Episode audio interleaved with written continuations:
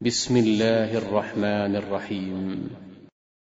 سبح اسم ربك الأعلى الذي خلق فسوى والذي قدر فهدى والذي أخرج المرعى فجعله غثاء أحوى.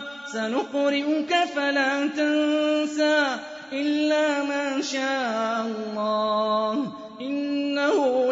يعلم الجهر وما يخفى. ونيسرك لليسرى فذكر إن نفعت الذكرى.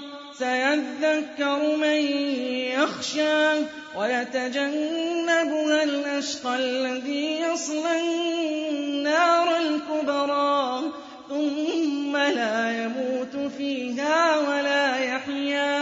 قد أفلح من تزكى وذكر اسم ربه فصلى. بل تؤثرون الحياة الدنيا والآخرة خير وأبقى. إن هذا لفي الصحف الأولى صحف إبراهيم وموسى.